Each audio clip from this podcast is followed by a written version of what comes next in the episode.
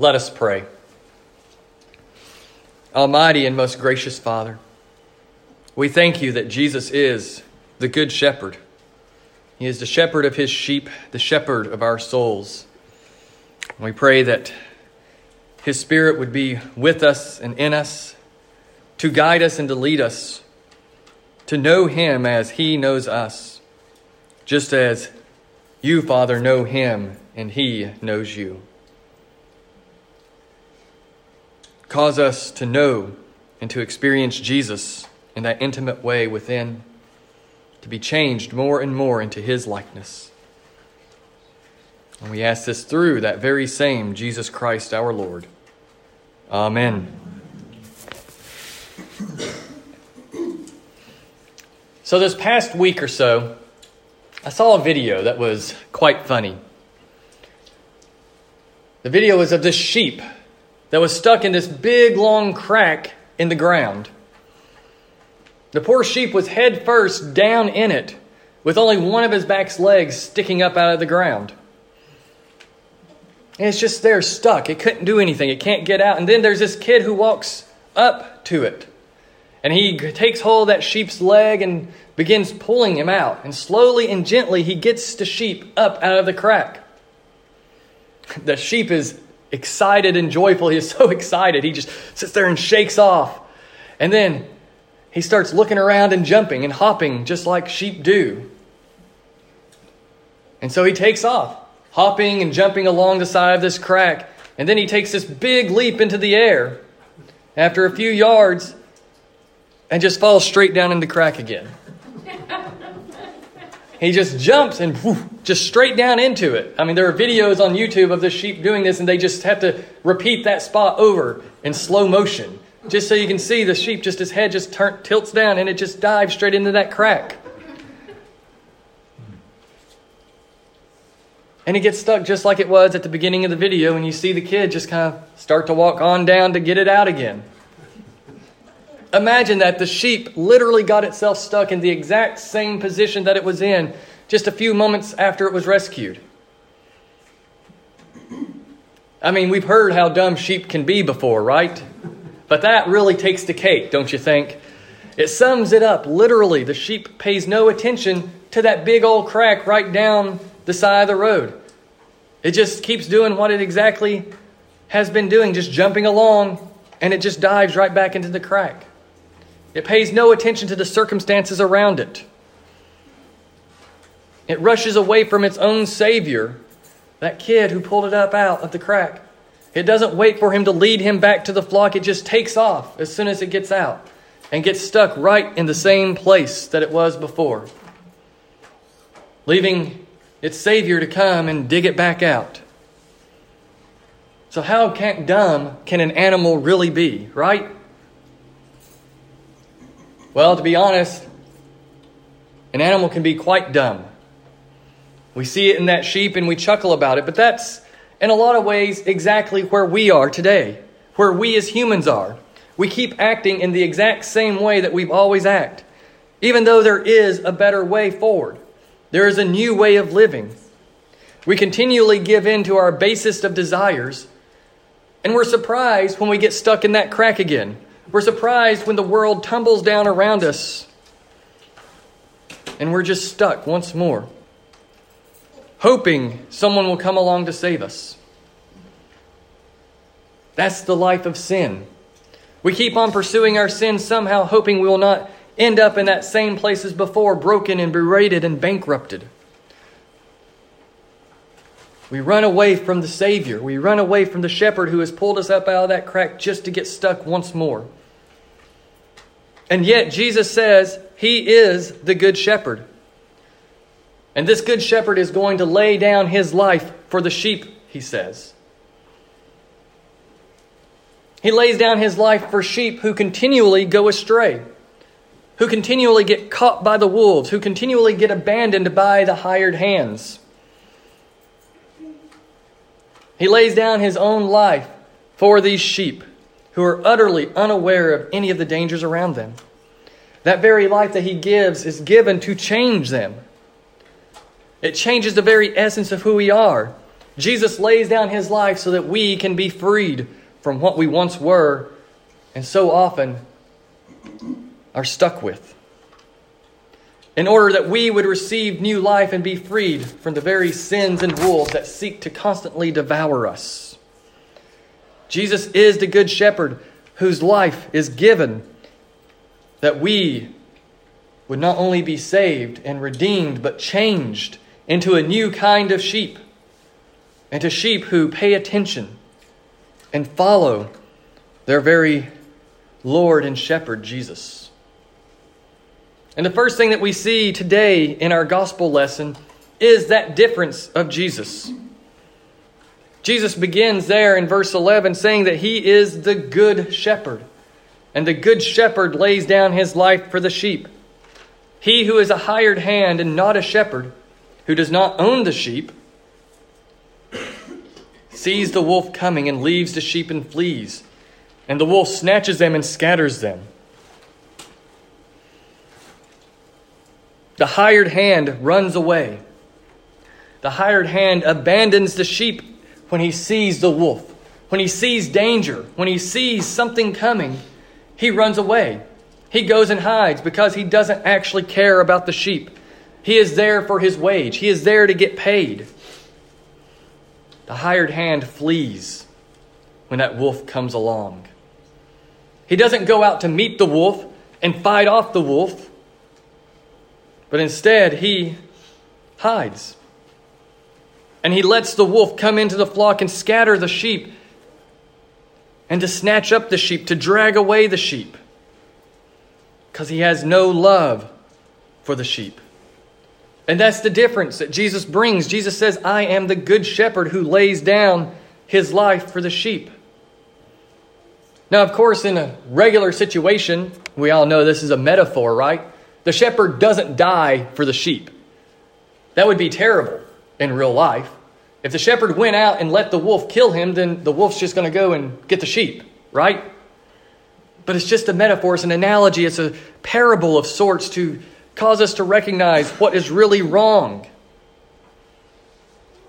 That the sheep of God have had nothing but hirelings who didn't care about them.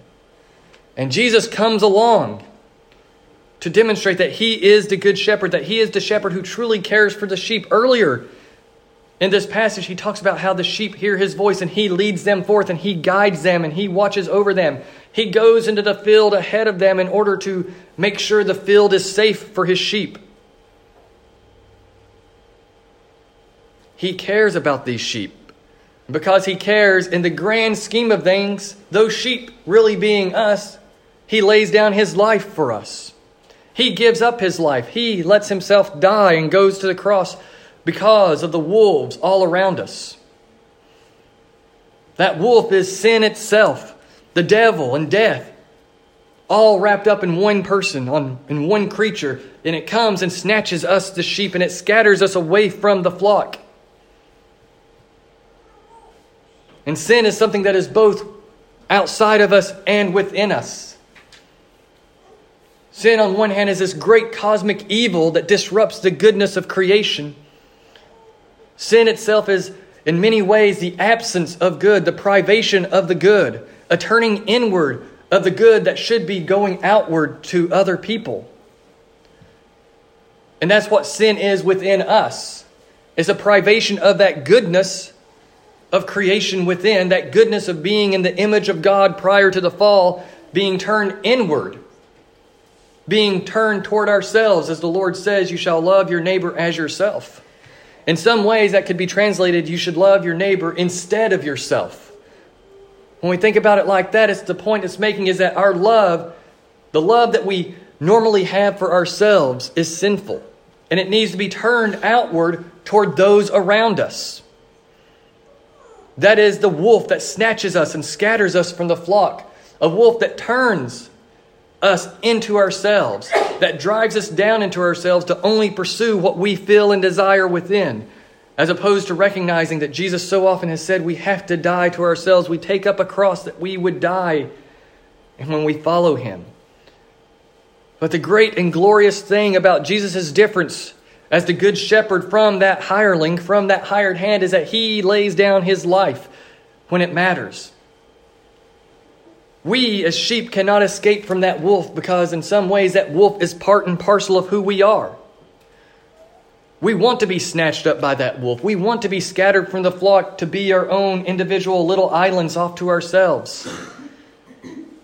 And we let that wolf lay hold of us. But Jesus, as the Good Shepherd, comes along and he goes out to fight that wolf and he dies. And when the wolf lays hold of him, this Good Shepherd is poison to that wolf. And the wolf in turn dies. The wolf is killed by the shepherd laying down his life for the sheep. In just a few verses, Jesus goes on to say that he lays down his life willingly, and because he willingly lays it down, he will take it up again. So, this good shepherd can lay down his life willingly for the sheep to kill the wolf because he has the power to take back his life. The good shepherd lays down his life for the sheep while the hired hand runs and hides when dangers come because he doesn't care for the sheep. But the good shepherd does care for the sheep. And that's the next thing that we want to lean into and want to hear about today is that Jesus cares for the sheep. Here's what he goes on to say in verse 13 and 14 The hired hand flees because he is a hired hand and cares nothing for the sheep. I am the good shepherd. I know my own, and my own know me. He knows exactly who you are. He knows everything about his sheep. He knows everything about the sheep that are out before him, that are being attacked and ravaged by wolves, who are letting themselves be ravaged by the wolves, who never run away, but instead run headlong back to that wolf and jump straight back down into that crack, not caring that it's going to get it stuck where it is. He knows that about you. He knows that about me. He knows our selfishness. He knows our lawlessness. He knows our sinfulness. And yet, He is the Good Shepherd who lays down His life for His sheep. He lays it down because He knows us. And in His knowing us, He causes us to know Him. He knows everything. Just as our collect for purity says, Almighty God to whom no secrets are hid, to whom all desires are known.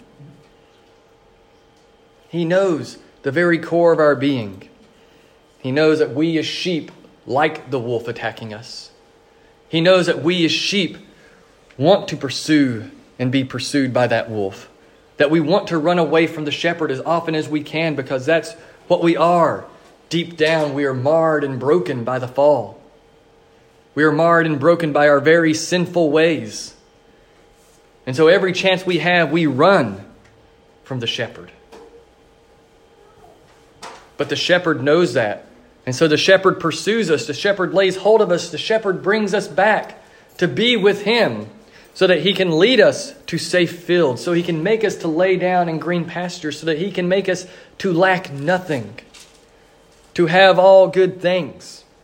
Because as we remain with the shepherd, as we quit resisting the shepherd, we receive the blessings of the shepherd. We receive his care. We receive his knowledge of us. And we are changed. It's not just that the good shepherd lays down his life on behalf of the sheep. He lays down his life that the sheep themselves may possess that very life. G. Campbell Morgan said, that this means more than death. Jesus laying down his life for the sheep. It declares that the life laid down is placed at the disposal of the sheep. First, I lay down my life for them, that is, on their behalf. And secondly, I lay down my life for them, that is, that they may possess it. He died in conflict with the work. And then through that dying, he released his life that the sheep might share it. And by sharing, possess that which would make them also more than conquerors over the destroying wolf. That is Jesus' care, that he lays down his life to give new life into the sheep, to give us that very life and soul that is his. He takes away our sins and our waywardness and our lawlessness through his death, and simultaneously through his death, gives us new life so that we can follow him, so that we can be with him. The entire life of obedience of the Son was given for you that he might fulfill the law, that he might fulfill the law for you and become obedient, that you might become obedient. That's how Charles Erlandson sums it up. All of the Good Shepherd's life was to be for us, to bring us into a life of obedience. His care and knowledge of us causes us to care and have knowledge of Him. And the beautiful part is that that is mirrored in the very reality of the Trinity. The way that Jesus knows us and the way that He brings us to know Him is a reflection of the Father knowing Jesus and Jesus knowing the Father.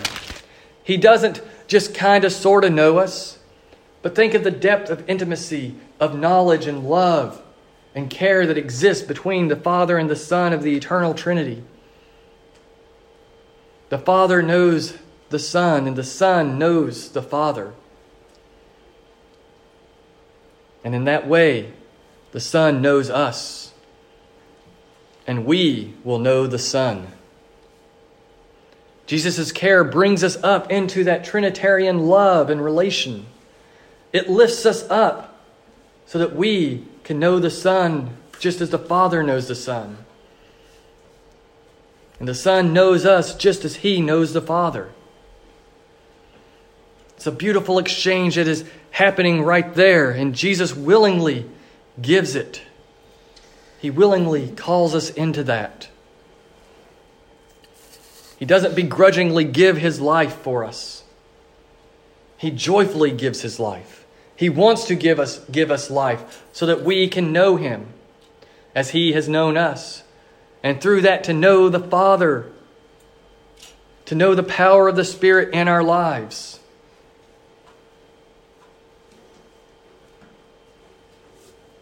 He cares for us in a way that the hired hands will never care for us.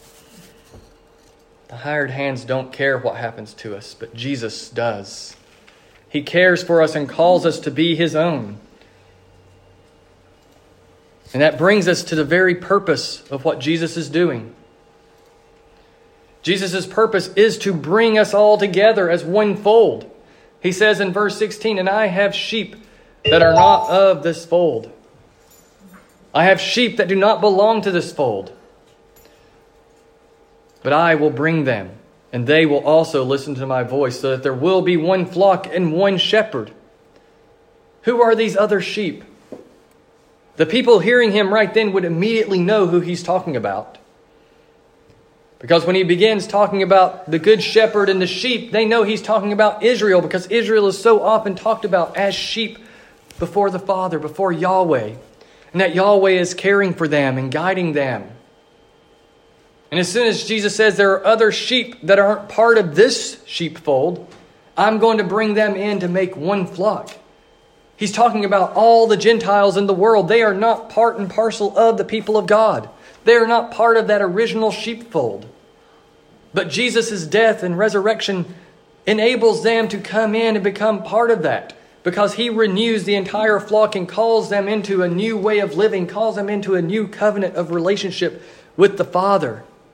He calls them into the new covenant, one in which the shepherd has taken the sins of the world upon himself, the sins of the sheep upon himself, the waywardness and lawlessness of the sheep onto himself in order that they would know him, in order that they would become one flock together one single people united in the one shepherd, Jesus Christ. That is his purpose to bring us together, to cause us all to experience that resurrection from the grave that we have a partial reality of right now in our spirits being renewed. And just as Jesus has been raised from the grave, so too will we be raised from the grave physically. His purpose is to make us one flock so that we can all experience together the reality of His redemption and salvation, the reality of His care, and the difference that He brings to what He does in caring for the sheep. He lays down his life for the sheep because he can take it up again. He lays down his life for the sheep in order to give new life, to give that life to the sheep. And we are those sheep. We are those wayward sheep who constantly get attacked by the wolf. The wolf seeks to destroy us, the wolf seeks to lay hold of us. But Jesus defeats that wolf on our behalf. And when we receive that life that he has poured out for us, we can become overcomers of that destroying wolf too. We can begin resisting that wolf within. We can begin resisting and fighting back as we receive the grace of God, as we draw near to Jesus, as his people, as his flock, gathered together in worship and prayer and receiving of the sacraments. We become more and more like the Good Shepherd. We become sheep who hear his voice and follow after him, who walk through the valley of the shadow of death and don't have to fear any evil because the Good Shepherd is with us. He is leading us into that very valley itself, but we know the Good Shepherd cares for us, and so we follow him through that valley to the very end, knowing that that valley of the shadow of death leads to our own deaths.